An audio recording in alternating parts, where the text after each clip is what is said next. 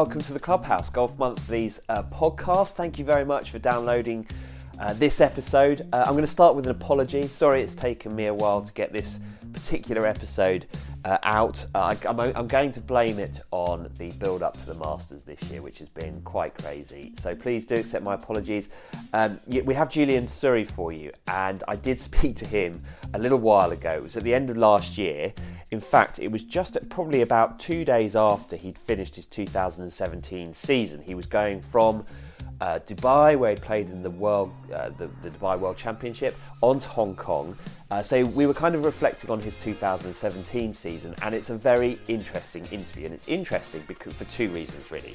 One, because he's an American plying his trade on the European Tour, so following in the footsteps of the likes of Brooks Koepka and Peter Uihlein, uh, it's an unusual path for a golfer to take, given the amount of opportunities there are to play golf professionally in the US. To choose to do it outside of the US is an interesting path to take. And secondly, because he jumped an enormous number of places in the world rankings last year. I think I'm right in saying it's around about a thousand places in the world rankings. So he started the year with a, a, status that enabled him to play a handful of events on the Challenge Tour. He ended up winning. He ended up making onto the European Tour, and he won there as well, and finished just outside the top 50 on the European Tour. So um, it was a staggering performance, and as you'll see, as you'll hear, I should say, when you listen to this interview, he is uh, a young golfer with a hell of a lot of confidence who um, clearly sees himself at the top table of world golf. Anyway, that's enough from me. I'm going to hand over to the podcast.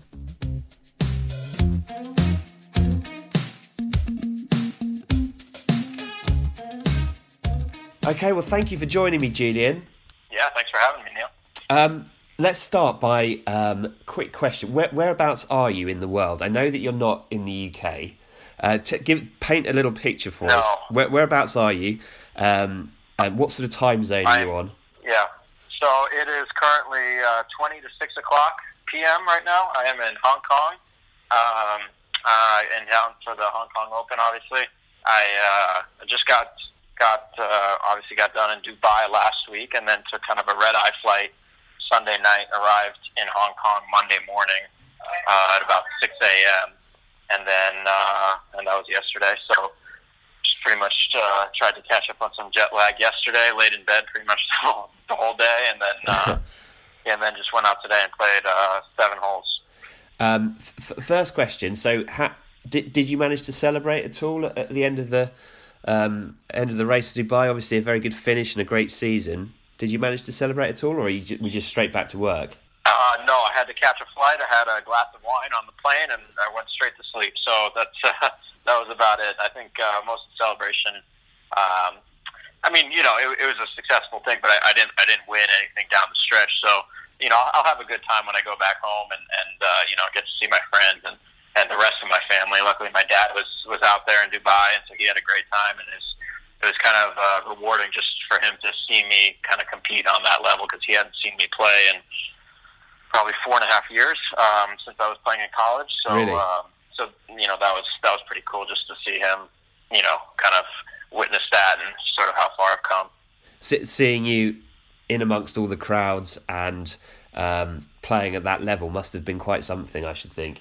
Yeah, I think you know he, he he's really cool. I mean, you know, I remember earlier this year we were watching, uh, me and him were watching Justin Rose and Sergio duel it out at Augusta, and uh, obviously, you know, that was very exciting, and we were enjoying that. But me to be kind of in those last uh, couple groups and kind of be one of their peers and and be competing against them, you know, and only be separated by a stroke or two at the end of the at the end of the tournament, and you know, talking with them afterwards, and you know, it's just uh, I think it was it was cool for him because he obviously I know them as just you know golfers, and, yeah. you know, kind of uh, colleagues, but um, but obviously my dad, you know, he hasn't, been around that you know day to day, and you know, he's he was uh, very he, much he was very much a he fan. Had a good time.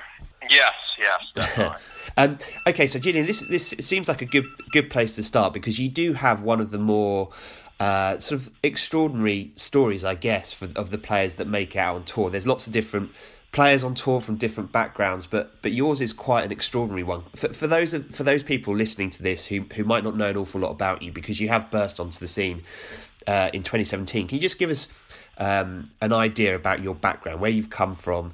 Um, because not many European tour players have a US accent. I think it's fair to say. so, can you just paint a bit of a picture for us? yeah, sure. No, I was uh, I was born in New York, um, in in Manhattan, actually in New York City.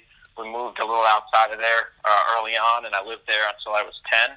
Uh, my dad is from India. My mom is from Mexico. Um, and my dad uh, played tennis uh, for in university in the U.S. and and uh, played briefly professionally, and and uh, so he kind of got me started early on in tennis and golf, and uh, and when I was about five six years old, and then uh, you know when when Tiger Woods kind of hit the scene, that golf really stuck for me, and and uh, had kind of a natural hand eye, but you know I ended up sticking with golf.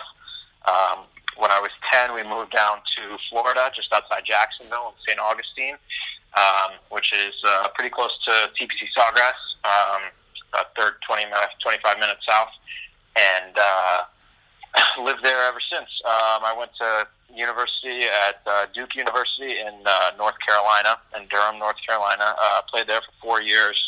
Um, was an All-American and, and graduated in 2013. Um, and then right around that time, I started to kind of have some troubles with my swing, and I'd always been a pretty self-taught player, uh-huh. um, very handsy, very feel-oriented, and uh, and then so turned pro at the end of that year, and uh, did the Web.com Q school, and missed at the at the first stage there, and then was like I said, struggling with my game, and I was pretty stubborn to kind of see anybody, to see coach, uh, coach, or a second opinion or anything um, for the next really year, year and a half, and I was just kind of playing mini tour events in the U.S. Um, I was doing okay. It's not like I was shooting in the 80s or anything, but I was just, you know, not really playing them to my potential. And and um, and then uh, let's see, earlier this and uh, so I did the European Q School at the end of 2015. Um, got through first stage, missed getting to final stage by one at second. Right. Um, and then so I was a- I was able to get some invites on the Challenge Tour for 2016. Got five invites. Um, made made all the cuts, but didn't really do anything. I, my best finish was a 12th place. I think I had another top 20, um, but uh, didn't didn't really come close to seriously contending. And then uh, that fall, I did the European Q School again and made it to final stage, and then missed getting my European Tour card by one. Um, so that gave me full challenge tour status this year, and I knew I'd get into probably seven or eight uh, European tour events for for this year. Um, and then uh, and then this year, you know, I started off um, started off in, well, actually about a year ago was my first European tour event right after Q school in Australia. Yeah. Um, and I came in 15th, I think. Um, and uh, so that was a cool experience. Just competing, my my good buddy Harold Varner won that, and and, you know, it's cool kind of competing against Adam Scott and, you know, guys you kind of looked up to for a while. And, um, and then uh, had a couple months and, and then started the Challenge Tour season in Kenya. Um, and then after that event, you know, I, I really was not pleased with, with how I was going and changed, or I started seeing a, a coach really for the first time consistently. Uh, his name is Dan Carraher, based in Jacksonville, Florida. And um, started working with him in April of this year. Uh-huh. Uh, worked with him for solid for about a month, um, and then uh, came over here or came to Europe. And uh, my first event was the Portugal Open, where I came in second, and kind of the rest uh, sort of took off from there. It, it, all went off from there, and it really did go off from there. But I, I'm, I'm keen to ask you about why you decided to come over to Europe. Why did you decide to go down the Challenge Tour route? Because um, well, it's it's an unusual. I know that Brooks Koepka's done it. I know that Peter Uihlein's done it, but it is an unusual move. What was your thinking behind it all? Yeah, I think it is. It definitely goes a little slightly against the grain. I, I would say the biggest reason was, um, you know, after changing the Q school process in uh, in the U.S. about four or five years ago or whatever. Um, you know, you have to go through the web.com, and, and the web.com is a great place to prepare your game. Absolutely, I, I Monday qualified for a couple web events, and and it's the competition there is extreme is very you know very high, very deep field. But uh, you know, I thought there was something to be said for kind of developing off the course as well, and, and, and traveling out on your you know in new places, and and obviously I have a, a sort of multicultural background, and uh. so being open to new new places, new cultures, new foods, that's always kind of uh, appeal to me. Um, and uh, so once I felt that my game was ready, I felt like the ceiling was a little bit higher to make it straight onto the European tour through the Q school than than in the U.S. Um, and um, yeah, I mean that's that's that's pretty much it. Obviously, I'd seen what Brooks and, and Peter had, had done, and you know. Um, they'd done a really good job. I'd, I'd grown up playing junior golf with them in Florida, and you know, all throughout the college ranks and everything. So I've known both of them for a long time. I'm actually rooming with uh, Brooks's brother this week, Chase. Right. But um, just known the family for for a long time. But um, what's that like rooming with another player? And pe- people probably don't think about European Tour. Uh, you know, winners on the European Tour, people who finished in the top ten in the final event of the European Tour season, rooming with other guys. Um, what's it like? I mean, I guess it's it's sort of fairly normal for you because you've been doing it for so long now. But yeah, it's not that big a deal. I mean, um, I'm comfortable really with either. Um, I usually don't go out of my way to ask other players um, to room. Usually, if someone asks me and you know it sounds good, I don't hate the guy, then yeah, sure. um, but uh, yeah, I mean, a lot of the times this year, especially since I've won in Denmark and I've been on the main tour, I've roomed with Dylan Frittelli. Um, I've known him for a while since since the college day. He played in the U.S. also. Um, and uh, so that's been convenient. But I'm just as comfortable on my own too. So uh, it, honestly, it really doesn't matter. It is nice to room with someone to have, uh, you know, um, someone to eat with and stuff like that. But um, it's definitely not a uh, binding agreement. and I, I wanted to, to ask you. I mean, looking back on your sort of 2016, 2017 season, I, I was I was looking at it yesterday, and, and by the end of 2016, you'd played five Challenge Tour events and won 8,000 uh, euros. Um, and having come close at Q School but missed out, what were you thinking at that point? So, sort of going into 2017, were you feeling, okay, this is my big opportunity to, to stamp my mark, or, or did you feel like you'd got a long way to go still? You know, I felt like a little bit of both. I felt like personally, with my game, I felt like I had a long way to go not to compare to anybody else, but more to sort of start to realize some of the pet potential I, I have.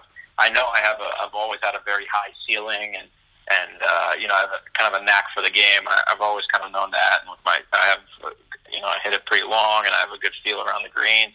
I just felt like I have a lot going for me, but I, I even with those decent finishes, I felt like, you know, I was really just scratching the surface. And honestly, I still do.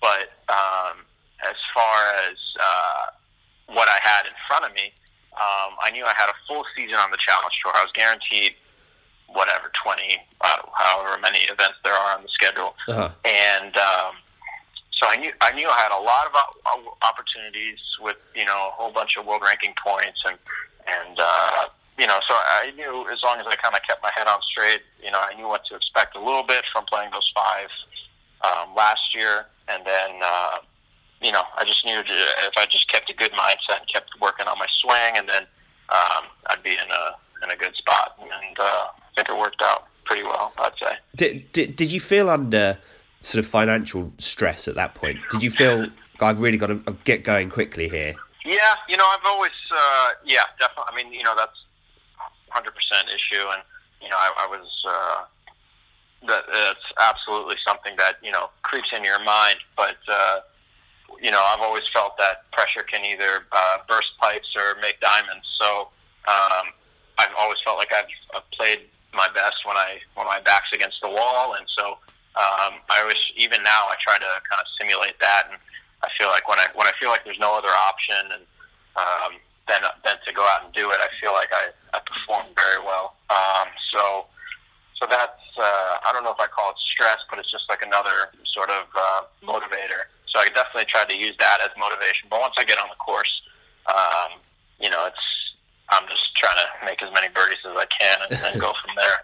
and and I mean, you started 2017 you know, over you know 1,137th in the world, and now you're down to 80th. I wonder, was there a was there a, a, sort of a light bulb moment, or was was there kind of like a moment of inspiration during the year where you thought, okay, everything is now falling into place. I'm hitting the ball better, putting better. What was it? Something must have clicked. You know, honestly, it was it was that month that I was grinding with with my coach uh, back home in April. Um, that was it. You know, after coming back from Kenya, I think I came in thirty something place or fortieth maybe I don't know, and uh, and I just felt like uh, you know hitting the drives that I did, and you know hitting it. I just wasn't getting anything out of my game. I, I think I shot one under maybe the last round, and I had seven or eight wedge shots that I hit outside of 20 feet, like just atrocious shots. And, and, and I was struggling for pars after having inside 100, 120 yards from the fairway. So, uh-huh. um, you know, I knew something had to change. And, and so after that month of really hard work, it obviously wasn't a finished product by any means, but I think um, I was definitely on the right track, and, and we kept in constant communication, and we still do. Um, me and my coach, and I think uh, it was it, it's just been kind of a gradual progression. You know, it's kind of been in stages. Um, the first three four weeks over there or in Europe, and then kind of the next sort of what we're working on, and then it's kind of just a, been a building up. And and um, as far as a light bulb moment, I think um, you know it's uh, I've at the beginning of the year, I felt like I had, like I said, I had the, the potential to kind of, if I did things really well and very consistently, I could get into the top 100 in the world. I definitely, because I've seen it done. Jordan Smith last year got really close to it. I know Brooks had done it a couple of years ago, and and um, just strictly by playing the challenge tour. So I knew there's a lot of points on the board, and and you know, again, it's all about consistency. It's not just one good week of hot hot putting or whatever will do it. Um, so so I knew it was possible. Um, but you know, I think as far as a light bulb moment of feeling that I belonged out here, and, and uh, you know, I, I'd probably say it was um, uh, probably after I won. I was in the stretch of um, in Czechoslovakia. Yeah, I, you know, yeah, I played Czech and and uh, played Switzerland, and then and I did okay there. But KLM, I was kind of losing steam a little bit, and then I went back home for a couple of weeks, and then I came back, missed the two cuts in in Dunhill and in Italy, and then the next week Valderrama, I felt uh, I shot 65 in the third round, which uh, and honestly, I you know, it's not like I was draining 30, 40 footers. I was I was just sticking it close, and you know, kind of really it's a, it's a hell of a test that that place Valderrama. It's one of the toughest I've ever played, and for me to shoot that score there, yeah, re- really. If I, I'd say if there was a light bulb moment, it would be there. It would it would have been that day, and right. just you know, just really kind of seeing like you know what, I feel like I'm one of the best players in the world now, and that's a round that one of the best players in the world would be proud of. Um, and uh, I think that took me. I made the cut on a number that took me into seventh, sixth, seventh place, something something in the top ten there, and then um, ended up playing solid the last round, shot even, and then coming to eighth, and um, that went a long way to getting me into to Turkey. And I played well in Turkey. Um, that again, kind of, I don't know if it was another light bulb, but it kind of cemented that idea in my head that you know this is this is where my where my game belongs, and I, I still feel like I'm scratching the surface a little bit, but right now I can I can you know compete with these guys. So, um, sorry, that was kind of a long drawn out answer, but that was kind of the progression of how things you know built up a little bit. But but on, on more of a sort of granular level, what was the difference between you in 2016 and you now? What, what are you doing better?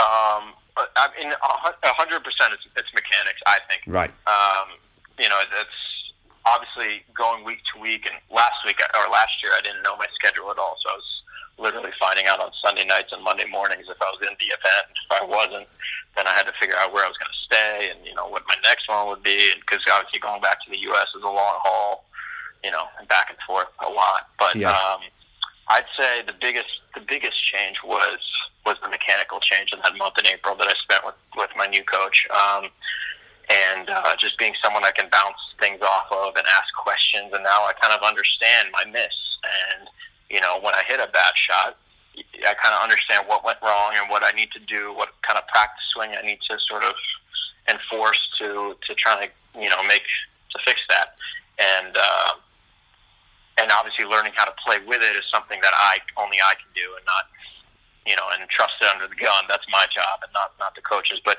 just to uh, to to make a change. I've always been fairly stubborn, I'd say, and kind of unwilling to change. Um, Uh-huh.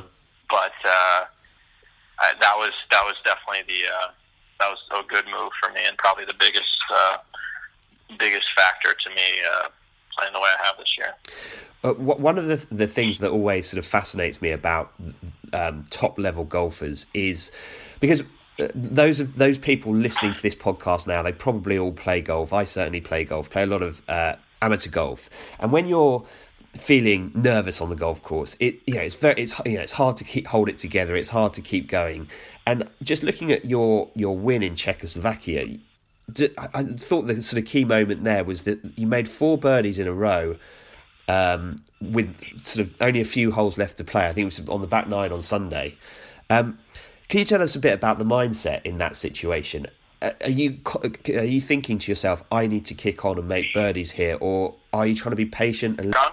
Um, yeah, so that was the challenge event back in back in May, and that was um, I killed it the first three rounds. I think I was 21 under par or something for the first three, um, just coming off a 63, and uh, you know it was uh, I knew I was playing really well, and I came out. It was pretty much going into it. It was I think me and Tapio were separated by one or two strokes, and the next guy was four or five back of that. So, and we were playing together in a twosome. So I knew it was it was going to start out like match play. And then, on the front nine, I remember hitting a lot of good shots. I would just miss the fairway by one or two yards, and and just kind of be stymied a little bit. It, would, it was it was tough to tough to make birdies. And I think I was uh, two over on the front nine, and I felt like I really hadn't hit a bad shot.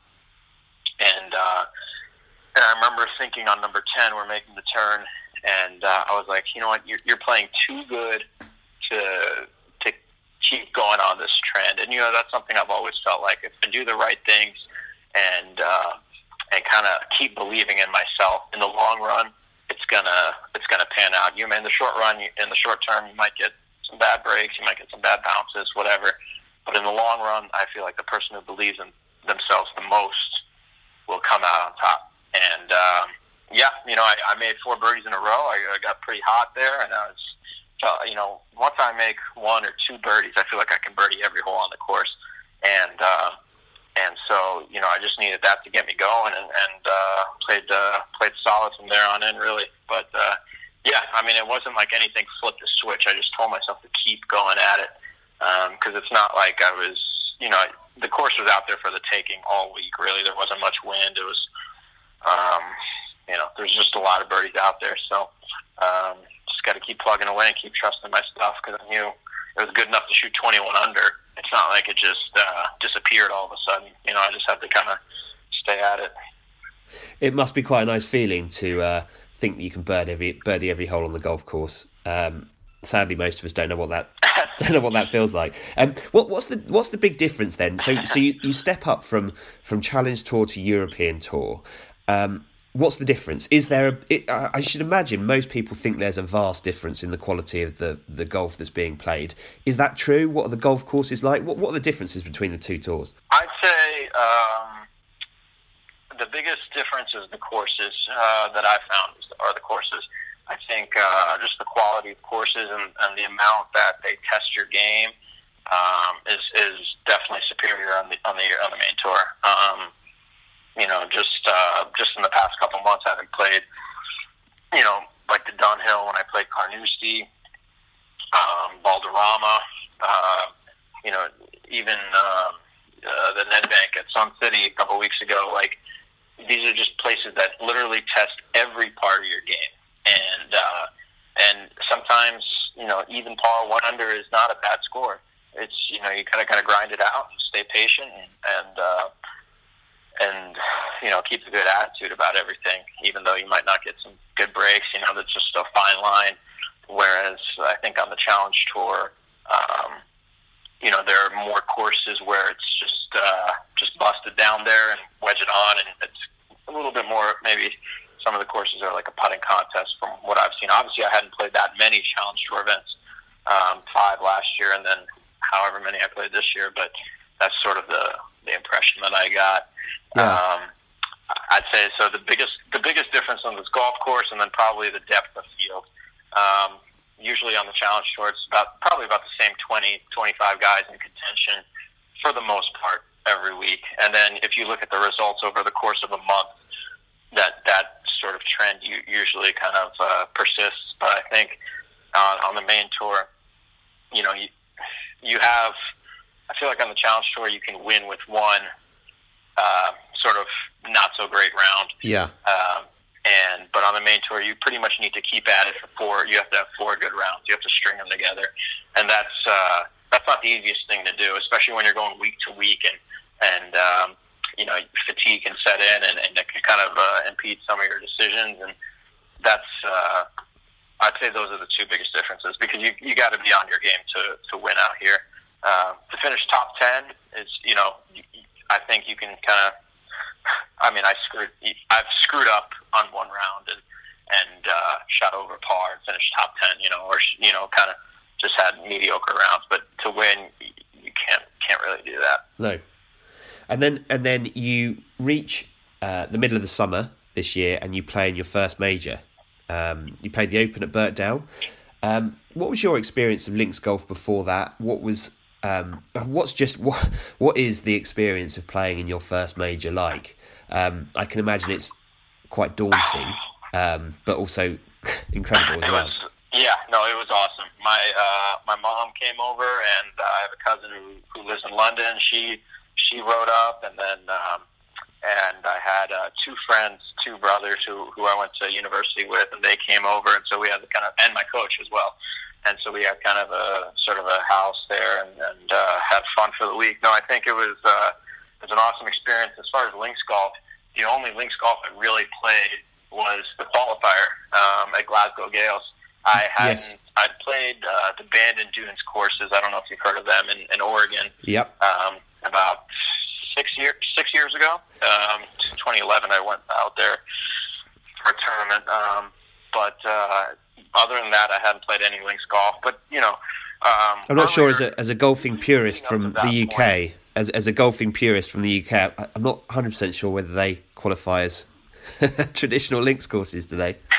yeah, no, probably not, probably not. But I think in the in the US, that's probably pretty as close as we got For to sure. uh, to a traditional. I would say for sure. But um, you know, I think. Uh, playing all year on the Challenge Tour, definitely played in some inclement conditions, so that had prepared me pretty well, and I've always felt pretty comfortable kind of hitting punch shots and you know um, keeping it playing in with wind and and uh, so that prepared me pretty well for the qualifier and and you know we had some obviously in Scotland in July you're going to have some rough weather most likely so yeah. um, definitely had that and played pretty much played 18 holes in the rain and then in the afternoon. It was just cold and windy, so it was uh, it was grind. It was a long day, and was happy to make it through. But um, but for as far as the actual tournament, it was awesome. You know, hearing the name when they say my name, USA on the first tee was, was something that uh, obviously there's only one first time, but um, you know that's it's just such a cool feeling, and, and uh,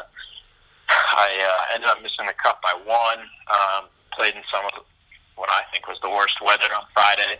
Had a four. I think it was my tee time was four thirty. The very last group. Yeah. Uh, finished at about nine thirty in the dark. Had a ten footer to make the putt on the last or to make the cut on the last hole, um, but missed that. And then um, you know that was that was obviously a tough pill to swallow, but it kind of you know I felt like I really executed extremely well through through that weather. Um, and then obviously, uh, I don't know, my clubs also didn't come in when I got there Monday morning. They didn't get until Wednesday night. Right. So I was playing with. Um, so that was kind of what were you, what were you playing with? I had my clubs for the tournament, but what what were you practicing well, with? Luckily, all the equipment trucks were there.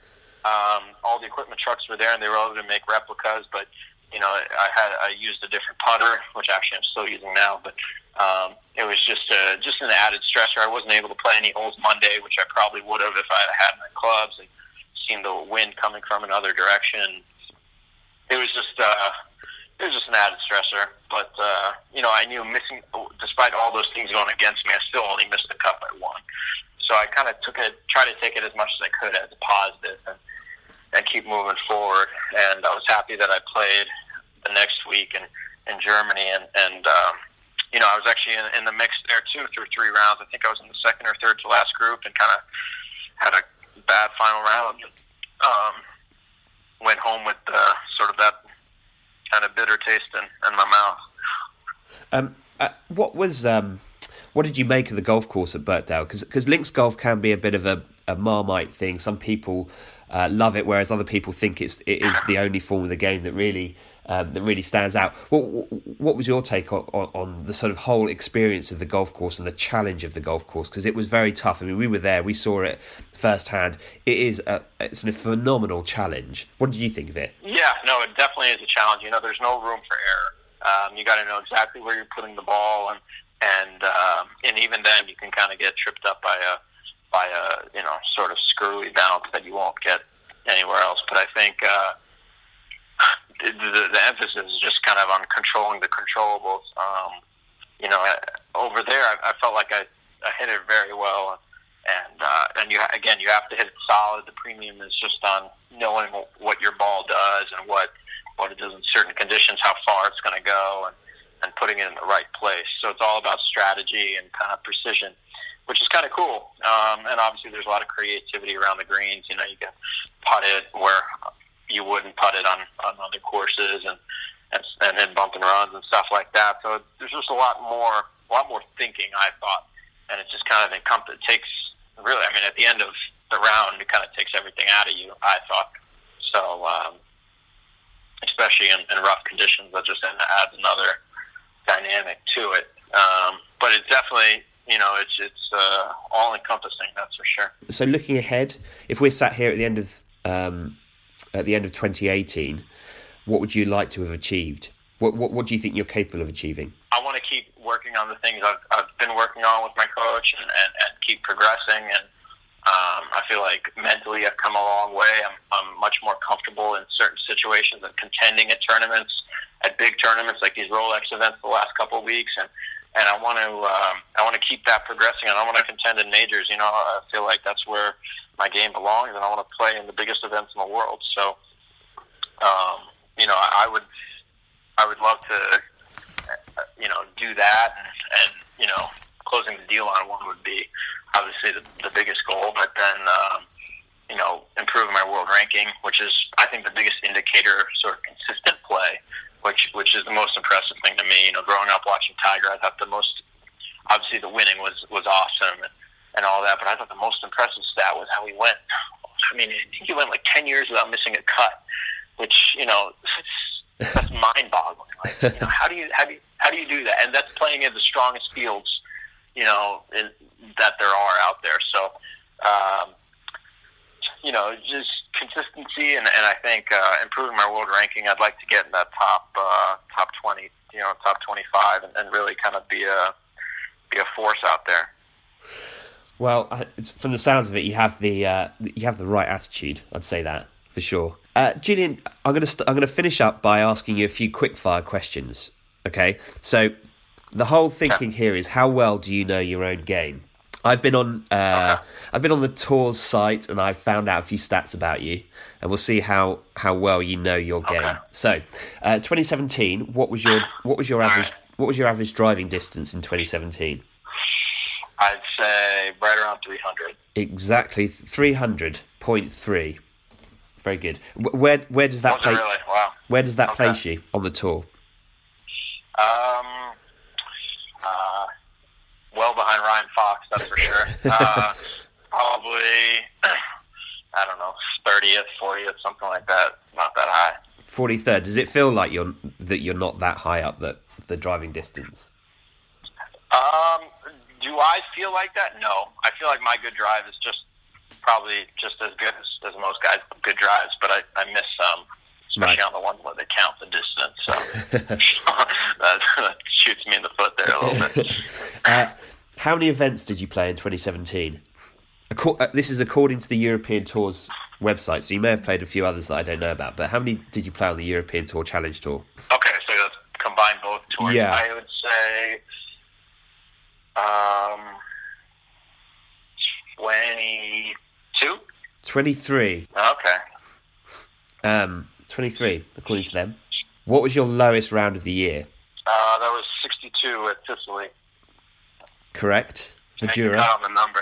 Yeah. I was pretty proud of that. and what was your, sorry to bring this up, what was your highest round of the year? Highest round? I shot how much harder it was to recall the highest. This is see, this is right out of Tiger um, Woods' playbook, isn't it? Not remembering the bad, the bad shots, the bad rounds. I'm impressed. Yeah, my gosh, highest round. Uh, I know at the Open, the first day I shot four or five over. Um, that was a par seventy one. I got higher than that. You did well. I hate to I hate to remind you. This doesn't sound very good. Uh, you shot seventy seven in Denmark. Obviously not made in Denmark. The Challenge Tour event. Oh, the last day. Yeah, yeah, yeah. The Challenge Tour event. That's right. Oh, that was bad. I was leading through three rounds too. It, yeah. If someone had said to you, if, if, someone had said to you at the start of the year, your worst round of the year would have been seventy-seven, what would you would you have been happy or how have you felt about that? Uh, yeah, yeah, I mean that's usually not the way you try to look at it. You know, I'd definitely be happy if somebody said my best round was sixty-two, then that's your worst round. Um, it, it shows a level of consistency, yeah, though, surely. And, and it, yeah, I, I guess. I mean, seventy-seven over par, you know, that's not very good either. But uh, I, I, I think the scoring average would probably be more indicative than than the worst round, because um, otherwise you could just have 50 rounds shooting 75 or 76, and that, that that's not a very good year. That's so, very true. That's very true. Um, um, how many under par were you at the Czech Challenge? 23. Correct. That's very low. That that was pretty low. Yeah. But like I said, I was 21 through three rounds, so kind of uh, I do remember that because I shot 67, 65, 63. Blimey. First three rounds. um, okay, and then two questions about your university days. Uh, which former president of the US went to the same university you, as you at Duke's? Nixon went to the uh, grad school, I think. Yes, uh, that's what I've got. Nixon. That's what you got. Okay, yeah. so he did the MBA though. He went to the grad school. I'm pretty sure. That still counts. Yeah, still counts. Okay, sure enough. What What did he study? Glad I got that. Jeez. What did he study? No clue. Law.